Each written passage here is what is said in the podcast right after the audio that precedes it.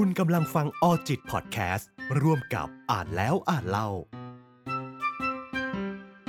รายการที่จะพาคุณท่องเข้าไปในโลกหนังสือพร้อมๆกับท่องเข้าไปในจิตใจของตัวคุณเองสวัสดีครับพบกับผมธนานนท์โดมทองกับรายการออจิต X อ่านแล้วอ่านเล่ารายการที่จะมาชวนทุกๆคนท่องไปในโลกของหนังสือไปพร้อมๆกันกับท่องเข้าไปในจิตใจของเราเองคุณผู้ฟังเคยรู้สึกสับสนในชีวิตไม่รู้จะไปทางไหนดีหรือว่ามีปัญหามีเรื่องทุกข์ใจแก้ไม่ตกแล้วในช่วงเวลาแบบนั้นอยากได้คนที่จะปรึกษาคนที่เป็นผู้ใหญ่ที่ผ่านโลกมามากสักคนหนึ่งมานั่งข้างๆเราเพื่อรับฟังเราหรือว่าให้คำแนะนำดีๆกับเราบ้างไหมครับหนังสือเล่มนี้ที่ผมเลือกมาน่าจะช่วยคุณได้ครับถ้าเพื่อนๆพร้อมแล้วเรามาท่องไปในโลกของหนังสือเล่มนี้ไปพร้อมๆกันเลยครับเพราะเป็นวัยรุ่นจึงเจ็บปวดเป็นหนังสือที่เขียนโดยอาจารย์คิมลันโดอาจารย์ชาวเกาหลีก็ด้วยความที่ผู้เขียนเนี่ยครับเป็นอาจารย์มหาลัยนะครับอาจารย์คิมเนี่ยครับเคยผ่านชีวิตช่วงวัยรุ่นมานะฮะแล้วก็ช่วงที่เป็นอาจารย์เนี่ยครับก็เคยพูดคุยกับนักศึกษาแล้วก็ให้คำปรึกษาเนี่ยบ่อยครั้งเลยทีเดียวหนังสือเล่มนี้ครับเวลาที่อ่านแล้วเนี่ยจึงให้อารมณ์เหมือนกับว่าเป็นอาจารย์ผู้ที่ผ่านโลกมามากเนี่ยครับหรือว่าอารมณ์คล้ายๆกับผู้ใหญ่ใจดีครับมาเล่าประสบการณ์ชีวิตของตัวเองให้ฟังรวมถึงให้คำแนะนำดีๆกับเราด้วยนะครับโดยเฉพาะถ้าเกิดคุณผู้ฟังท่านใดนะครับที่ยังอยู่ในช่วงที่เป็นวัยรุ่นนะครับต้องบอกเลยว่าอ่านแล้วเนี่ยเหมาะมากๆเลยครับเรื่องแรกนะครับที่ผมจะหยิบมาแชร์ให้ฟังกันนะครับชื่อว่าฤดูกาลที่ตัวคุณผลิบานครับคุณผู้ฟังเคยรู้สึกว่าเวลาที่เราเห็นคนประสบความสำเร็จในอายุน้อยๆครับแล้วเรารู้สึกท้อใจเป็นบ้างไหมครับแล้วก็นึกย้อนกลับมามองตัวเราเองว่าเราอายุก็มากขนาดนี้แล้วเรากำลังทำอะไรอยู่สังคมในปัจจุบันเนี่ยครับเรียกได้ว่าเป็นค่านิยมเลยที่ต้องการที่จะเร่งให้คนเนี่ยประสบความสำเร็จจนหลายคนเนี่ยรู้สึกกดดันแล้วก็รู้สึกเครียดนะครับยิ่งพอไปเปรียบเทียบกับคนอื่นๆนะครับโดยเฉพาะว่าเราไปเห็นชีวิตคนอื่นเนี่ยที่อยู่ในโลกของโซเชียลนะครับยิ่งรู้สึกว่าตัวเราเองเนี่ยนอกจากจะแย่แล้วเนี่ยก็ยังไม่เอาไหนอีกด้วยนะครับอาจารย์คิมได้มีการเปรียบเทียบเรื่องของความสำเร็จในชีวิตนะครับเปรียบเทียบกับดอกไม้ครับดอกไม้ที่มีหลากหลายพันธุ์เนี่ยครับมันก็จะบานในฤดูกาลที่แตกต่างกัน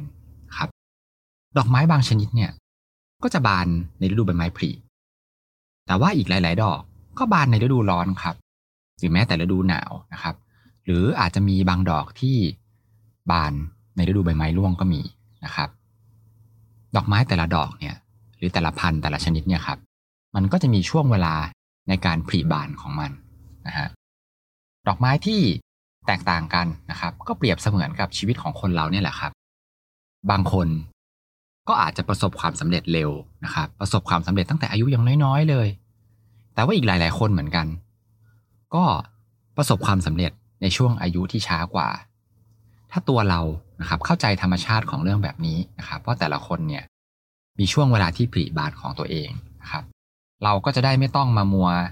ท้อเวลาที่เห็นคนอื่นสำเร็จนะครับแล้วเราเนี่ยครับก็สามารถที่จะเตรียมตัวของเราเนี่ยให้พร้อมเพื่อรอวันที่เราเนี่ยจะได้ผลิบานเป็นดอกไม้ที่สวยงามครับก็บทนี้ครับอ่านแล้วก็ผมชอบมากเลยนะครับเขาพูดถึงเรื่องของการที่เราเนี่ยอย่างที่บอกนะครับว่าเดี๋ยวนี้โลกโซเชียลเนี่ยมันก็ทำให้เราเนี่ยเห็นแต่เรื่องของความสำเร็จของคนนะครับคนที่รวยเร็วอาจจะเป็นคนที่ขายของออนไลน์ทำธุรกิจแล้วประสบความสำเร็จนะครับแล้วเราพอมาเทียบกับตัวเราเองเนี่ยแน่นอนครับว่าท้อใจเพราะว่าไม่มีใครหรอกที่จะเอาความล้มเหลวมาโพสต์ลงในโซเชียลนะครับถ้าเกิดสมมุติว่าเราเนี่ยคิดได้แบบนี้นะครับว่ามันอาจจะยังไม่ถึงช่วงเวลาที่เหมาะสมของเราเนี่ยเป็นดอกไม้แบบนึงที่อาจจะบานช้าหน่อยแต่ก็ให้เชื่อใจเอาไว้ครับว่าเราเนี่ยจะมีวันที่เราเนี่ยจะผลิบานแล้วก็ให้เราเนี่ยเตรียมตัวให้ดีนะครับรอวันนั้นที่จะมาถึงบทถัดมาครับชื่อว่าคุณเป็ เป็นลูกธนูหรือเป็นเรือกระดาษครับในบทนี้เนี่ยอาจารย์คิมเล่าถึงบรรดาลูกศิษย์ลูกหาของอาจารย์นะครับที่เข้ามาปรึกษาโดยที่อย่างที่บอกไปแล้วครับว่าตัวอาจารย์คิมลันโดเนี่ยมีนักศึกษาเนี่ยเข้ามาให้ขอคำปรึกษาเยอะนะครับอาจารย์เนี่ยก็เลยได้แบ่งลูกศิษย์ออกเป็น2กลุ่มนะครับกลุ่มแรกนะครับหลังจากที่สังเกตเห็นพฤติกรรมแล้วก็ชีวิตของนักศึกษามาเนี่ยครับกลุ่มแรกเนี่ยอาจารย์คิมเรียกว่ากลุ่มลูกธนูครับลูกธนูเนี่ยจะเป็นกลุ่มคนที่มีเป้าหมายชัดเจนนะครับแล้วก็มีแผนการในการใช้ชีวิตที่พร้อมจะพาตัวเองเนี่ยพุ่งไปข้างหน้านะครับเปรียบเสมือนลูกธนูครับที่พุ่งตรงไปยังเป้าหมายนะครับทั้งเร็วแล้วก็แรงนะครับ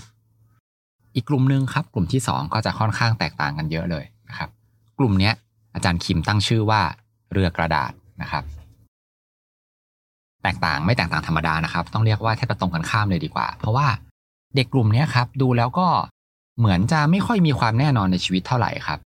เป้าหมายในชีวิตมีหรือเปล่าก็ดูไม่ค่อยชัดเจนบางคนเนี่ย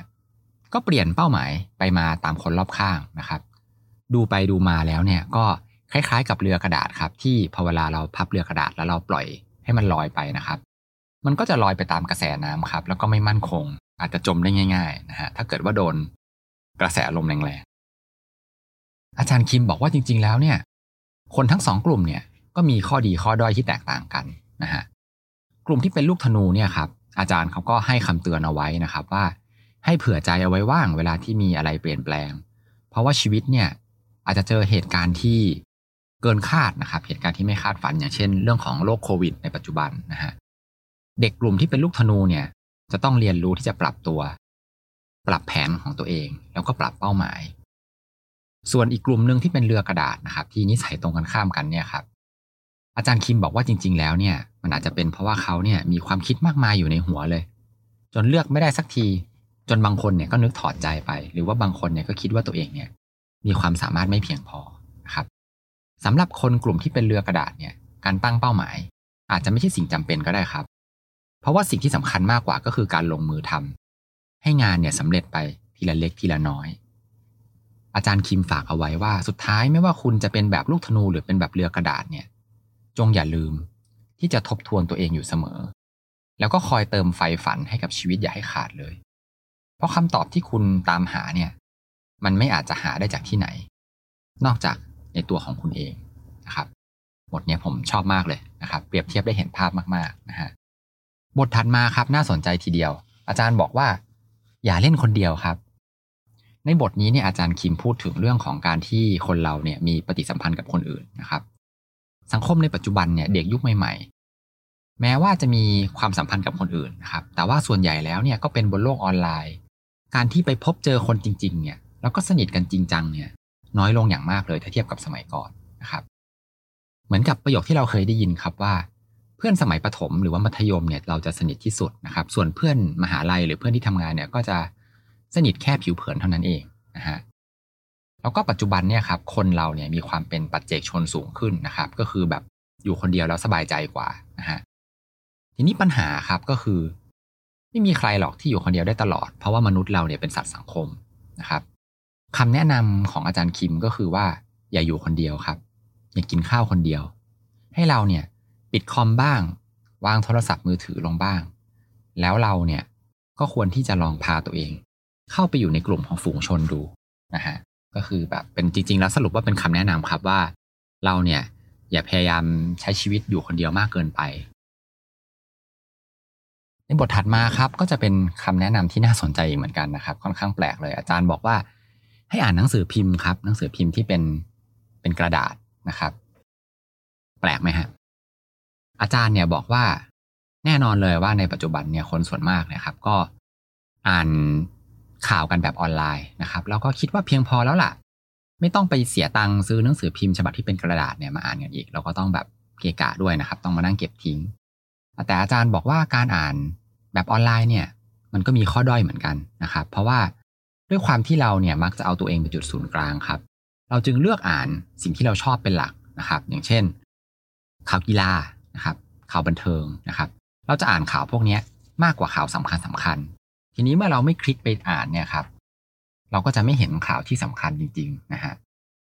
ส่วนหนังสือพิมพ์เนี่ยครับ เขาจะจัดหน้าแล้วก็ขนาดของบทความเนี่ยตามลำดับของความสำคัญข่าวใหญ่จึงมีขนาดใหญ่แล้วก็บังคับให้เราเนี่ยเห็นแบบไกลๆนะครับไม่เหมือนกับในโลกออนไลน์ครับที่เขาจะดูจากยอดของคนอ่านซึ่งก็ต้องบอกว่าข่าวส่วนมากที่มีคนอ่านเยอะๆเนี่ยมันก็เป็นเรื่องของข่าวอื้อฉาวเกือบทั้งนั้นนะครับแบบซุบซิบนินทาหรือว่าข่าวดาราอะไรพวกนี้ครับอันนี้ครับผมว่าเป็นข้อแนะนำที่น่าสนใจเลยเหมือนกันนะครับในยุคดิจิตอลแบบนี้บางทีถ้าเราลองกลับเป็นอนาล็อกดูบ้างในบางเรื่องเนี่ยก็ไม่น่าจะเสียหายนะครับบทถัดมาครับชื่อว่ากฎ1:1ครับอาจารย์คิมเนี่ยครับก็ได้แชร์กฎที่เป็นกฎส่วนตัวของเขานะครับที่ชื่อว่ากฎ1:1คืออะไรนะครับมันคือการที่ให้เวลา1ชั่วโมงครับกับเรื่องใดๆก็ได้ครับที่คุณสนใจเป็นเวลา1ปีแล้วอาจารย์บอกว่าจะเกิดสิ่งดีๆขึ้นกับชีวิตครับยกตัวอย่างนะครับถ้าเกิดคุณอยากจะทำอะไรสักอย่างนึงอย่างเช่นหัดเล่นเทนนิสนะครับหรือว่าเป่าฟลุตหรือว่าเรื่องของการเรียนภาษาก็ได้นะครับให้คุณเนี่ยลองนำหลักการนี้ไปใช้ดูครับที่สำคัญเลยนะครับที่จะทำให้กฎนี้สำเร็จได้ก็คือเรื่องของความสม่ำเสมอครับคุณผู้ฟังน่าจะเคยได้ยินกฎ 10,000 ชั่วโมงของมาลคอม แกลดเวลกันมาบ้างนะครับที่ว่าคนที่เป็นบุคคลระดับโลกหรือว่าเป็นคนที่เชี่ยวชาญเรื่องใดเรื่องหนึ่งมากๆเนี่ยจะต้องผ่านการฝึกฝนถึง 10,000 ชั่วโมงนะครับ 10,000 ชั่วโมงเนี่ยครับก็คือคิดง่ายๆว่าวันละ3ชั่วโมงแล้วก็ใช้เวลา10ปีนะครับส่วนกฎการฝึกแบบ1:1เนี่ยครับของอาจารย์คิมเนี่ยครับใช้เวลาเพียงแค่1ชั่วโมงต่อ1วันเท่านั้นเองปีนึงก็เท่ากับ360ชั่วโมงนะครับอันเนี้ยก็น่าจะพอไหวสำหรับคนธรรมดาแบบพวกเรานะครับเพราะว่าอะไรครับเพราะว่าเราเนี่ยไม่จำเป็นจะต้องเก่งในเรื่องนั้นๆเนี่ยขนาดคนที่ฝึกมา 10,000 ชั่วโมงก็ได้ครับถ้าเกิด 10,000 ชั่วโมงเนี่ยมันก็มากเกินไปนะครับอันนี้เนี่ยครับก็ทำให้เราเนี่ยสามารถทำตามแผนที่เราวางเอาไว้ก็คือลองทำสิ่งต่างๆเนี่ยวันละ1ชั่วโมงได้ทีละเล็กทีละน้อยนะครับแล้วคุณก็จะได้ความสามารถเนี่ยมากยิ่งขึ้นนะครับอันเนี้ยมันก็ไปเชื่อมโยงกับเรื่องที่ผมเคยอ่านมานะครับเรื่องของ specialist กับ generalist นะครับการที่คุณหัดแบบนี้ครับมันจะได้ประโยชน์อีกก็คือคุณเนี่ยจะเป็นสกิลใหม่ๆเนี่ยเยอะเลยนะครับพอคุณเป็นเยอะเนี่ยคุณก็จะมีความสามารถเนี่ยรอบด้านมากยิ่งขึ้นนะครับกฎ1:1ของอาจารย์คิมเนี่ยก็น่าจะไปส่งเสริมในจุดนี้ได้ดีทีเดียวนะครับบทถัดมาครับชื่อว่าจงสร้างเรื่องราวของตนเองนะครับอาจารย์บอกว่าชีวิตของเด็กรุ่นใหม่เนี่ยมันเต็มไปด้วยเรื่องของการวัดผลครับการวัดผลคืออะไรนะครับก็อย่างเช่นการสอบครับหรือว่าการที่ต้องนั่งดูเกรดเฉลี่ยนะครับแถมชีวิตของเขาเนี่ยเด็กๆพวกนี้ครับยังต้องแข่งขันกันในแทบทุกเรื่องเลยครับต้องทำกิจกรรมนะครับแล้วก็ต้องมีความสามารถพิเศษมากมายเลยแล้วแถมเด็กสมัยนี้ครับยังต้องรู้ภาษาที่2ที่3ที่4อีกนะครับชีวิตของเด็กพวกนี้ครับเหมือนกับว่าคนเราเนี่ยจะมีอายุแค่ถ้าเกิดว่ามีอายุแค่20ปีเนี่ยจะต้องใช้เวลาแบบแทบจะทั้งหมดในชีวิตเลยนะครับไปกับการเพิ่มความสามารถนะครับแต่ว่าการเพิ่มความสามารถแบบนี้ครับที่ต้องแลกมาด้วยเวลาเนี่ยทั้งที่ยังอายุน้อยๆอยู่เนี่ยครับตัวเองเนี่ยณเวลานั้นอาจจะยังไม่มีเป้าหมายในชีวิตก็ได้ครับหรือว่าอาจจะยังไม่รู้จักความสามารถที่แท้จริงความถนัดที่แท้จริงของตัวเองก็ได้ตรงนี้ครับอาจารย์คิมเขาบอกว่ามันอาจจะทำให้เด็กๆเนี่ยเสียทั้งเวลาแล้วก็เสียทั้งเงินนะครับมันไม่คุ้มค่าเลยนะครับอาจารย์คิมเนี่ยบอกว่าสิ่งที่สำคัญของคุณเนี่ยครับก็คือคุณเนี่ยจะต้องสร้างแบรนด์ของตัวคุณเองเนี่ยขึ้นมานะครับการที่จะมี storytelling ที่เป็นเรื่องราวของคุณเองที่จะสามารถโน้มน้าวกรรมการในการสัมภาษณ์ไม่ว่าจะเป็นเรื่องของงานหรือว่าเวลาคุณเรียนต่อเนี่ยให้เขาเนี่ยเลือกคุณตรงนี้เนี่ยเป็นสิ่งที่สำคัญมากกว่าการที่เด็กๆเนี่ยจะไปแบบนั่งเรียนอะไรมากมายก่ายกองนะครับเขายกตัวอย่างครับว่าตัวอาจารย์เองเนี่ยครับเขาจบเอกวิชาอื่นมานะครับแล้วก็เกรดเฉลี่ยเนี่ยก็ไม่สูงนะครับแล้วตอนนั้นเนี่ยก็ยังไม่รู้ด้วยว่าชอบวิชาไหนนะครับจึงไม่ค่อยจะสนใจเรียนเท่าไหร่นะครับแต่พอปี3ครับได้เรียนวิชาบริหารครับก็เลยชอบมากครับแล้วก็ได้เกรดดีจึงทำให้สมัครปริญญาโทเนี่ยในคณะบริหารนะครับอันนี้เนี่ยก็เป็นตัวอย่างนะฮะอาจารย์บอกอีกครับว่าบริษัทแต่ละบริษัทเนี่ยก็ต้องการคนที่แตกต่างกันนะครับดังนั้นเนี่ยถ้าเกิดว่าเรามีหลักฐานครับว่าเราเนี่ย เก่งเรื่องนั้นๆมากที่สุดแล้วเราสามารถที่จะเล่าเรื่องราวได้เนี่ยเราก็น่าจะได้เป็นคนที่ถูกเลือกนะครับดีกว่าการที่เราเนี่ยมีรายชื่อผลงานมากมายเลยแต่จริงๆแล้วว่าเราไม่ได้รู้จริงจังในเรื่องใดเรื่องหนึ่งเลยนะครับเหมือนแบบเรียนไปเพื่อใบประกาศเท่านั้นเองนะฮะทีนี้หากคุณยังคลุมเครืออยู่ครับก็อาจารย์แนะนำว่าคุณอย่าเพิ่งไปเรียนพิเศษนะครับอย่าไปแบบเสียเงินที่จะไปเรียนคอร์สต่างๆนานาแบบฝูงปลาที่ว่ายตามๆกันไปแต่จงหาความฝันหาความสามารถที่แท้จริงที่ซ่อนอยู่ในตัวคุณเองก่อนนะครับแล้วก็อย่างที่เคยบอกไปแล้วครับว่าคำตอบนั้นเนี่ยมันย่อมอยู่ในตัวคุณเองนะครับไม่ได้ไปอยู่ที่ไหนเลยนะฮะบทถัดมาครับเป็นบทสุดท้ายนะครับอาจารย์เล่าถึงเรื่องของคนตัดต้นไม้ครับที่กำลังใช้เลื่อยเนี่ยเลื่อยต้นไม้อย่างตั้งอกตั้งใจเลยนะครับอาจารย์เขาก็สังเกตว่าเอ๊ะทำไมเลื่อยแล้วดูมันต้นไม้เนี่ยมันแบบงานมันดูไม่ก้าวหน้าเลยอาจารย์เขาก็ไปสังเกตครับว่าอ๋อใบเลื่อยของคนตัดไม้คนนี้มันทื่อแล้วแม้ว่าคนตัดไม้จะออกแรงเท่าไหร่เนี่ยก็ตัดต้นไม้ให้ขาดไปได้สักทีนึงนะครับอาจารย์เขาก็เลยเตือนนะครับว่าให้หยุดเลื่อยไม้ก่อนแล้วไปนั่งรับใบมีดเนี่ยให้มันคมก่อนดีกว่าไหมพอกลับมาตัดต้นไม้เนี่ยมันจะได้ตัดได้ง่ายขึ้นแต่คนตัดต้นไม้เนี่ยครับกลับตะโกนกลับมาว่าโอ้ยผมไม่อยากจะเสียเวลาหรอกคุณรีบๆไปเสียเถอะว่าแล้วคนตัดไม้ครับก็หันไปตั้งหน้าตั้งตาเลื่อยต้นไม้ต่อด้วยใบเลื่อยทื่อๆแบบนั้นนะครับอันนี้เนี่ยอาจารย์เขาก็ให้ข้อคิดนะครับว่าถ้าเราลองมาคิดดีๆมีคนมากมายเลยที่ใช้ชีวิตเนี่ยไม่ได้ต่างไปจากคนตัดต้นไม้เลยนะครับคนบางคนขยันทำงานโดยที่ไม่มีเป้าหมายแน่ชัดว่างานนี้เนี่ยทำไปทำไมบางคนก็เอาแต่มุ่งมั่นเรียนนะครับเรียนหนักนะครับแล้วก็ไปฝึกงานจนไม่มีเวลามานั่งตกผลึกคิดว่าตัวเองเนี่ยเรียนไปทำไมชอบหรือเปล่านะครับอาจารย์คิมครับเขาก็ได้แนะนำว่าให้ลองถามตัวเองดูก่อนครับให้ใช้เวลาสักนิดนะครับมันเสียเวลาไม่มากหรอกนะครับเพราะไม่เช่นนั้นเนี่ยคุณนะครับอาจจะต้องเสียทั้งเวลานะครับแล้วก็เสียพลังงานไปมากมายเลยโดยเปล่าประโยชน์เหมือนกับชายตัดต้นไม้คนนั้นก็ได้ครับก็หนังสือเล่มนี้ครับเป็นหนังสือที่ต้องบอกว่าเป็นเบสเซลเลอร์มานานแล้วนะครับก็ดังขึ้นหิ้งมานานแล้วนะครับหลังจากที่อ่านจบนะครับก็ต้องบอกว่าหลายๆเรื่องเลยนะครับก็เป็นเรื่องราวที่น่าสนใจนะครับผมว่าถ้าใครเป็นวัยรุ่นเนี่ยครับโอ้โหได้มาอ่านหนังสือเล่มนี้นะครับต้องชอบแน่ๆเลยเพราะว่าเรื่องราวเนี่ยส่วนใหญ่มันเป็นเกี่ยวกับชีวิตในช่วงวัยรุ่นเนี่ยแหละครับวัยรุ่นที่กำลังค้นหาตัวเองนะครับไม่ว่าจะเป็นเรื่องของความถนัดใช่ไหมครับบางคนก็มีปัญหาเรื่องการเรียนนะครับมีปัญหาเรื่องความรักปัญหาเรื่องความสัมพันธ์นะครับหรือแม้แต่คนที่เพิ่งจะเรียนจบแล้วทำงานในช่วงต้นๆเนี่ยก็มีประโยชน์เหมือนกันนะครับก็ใครที่สนใจนะครับลองไปหาเล่มนี้มาอ่านกันได้นะครับหนังสือมีขายอยู่ทั่วไปเลยนะครับสำหรับในวันนี้นะครับก่อนจะจบนะครับก็ต้องบอกว่าอยากจะฝากแอป All จิตนะครับที่ปรึกษาสุขภาพใจไว้กับทุกๆคนเพราะเราเชื่อว่าจะเดินทางต่อได้อย่างไรหากใจไม่พร้อมใช้งานได้ฟรีทั้งในระบบ iOS แล้วก็ Androidนะครับแค่เสิร์ชคำว่า All Jit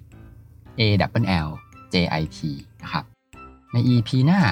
ผมจะพาเพื่อนๆไปท่องโลกของหนังสือเล่มไหนอย่าลืมติดตามฟังกันได้ทางรายการ All Jit X อ่านแล้วอ่านเล่านะครับแล้วพบกันใหม่ใน EP หน้าครับสวัสดีครับ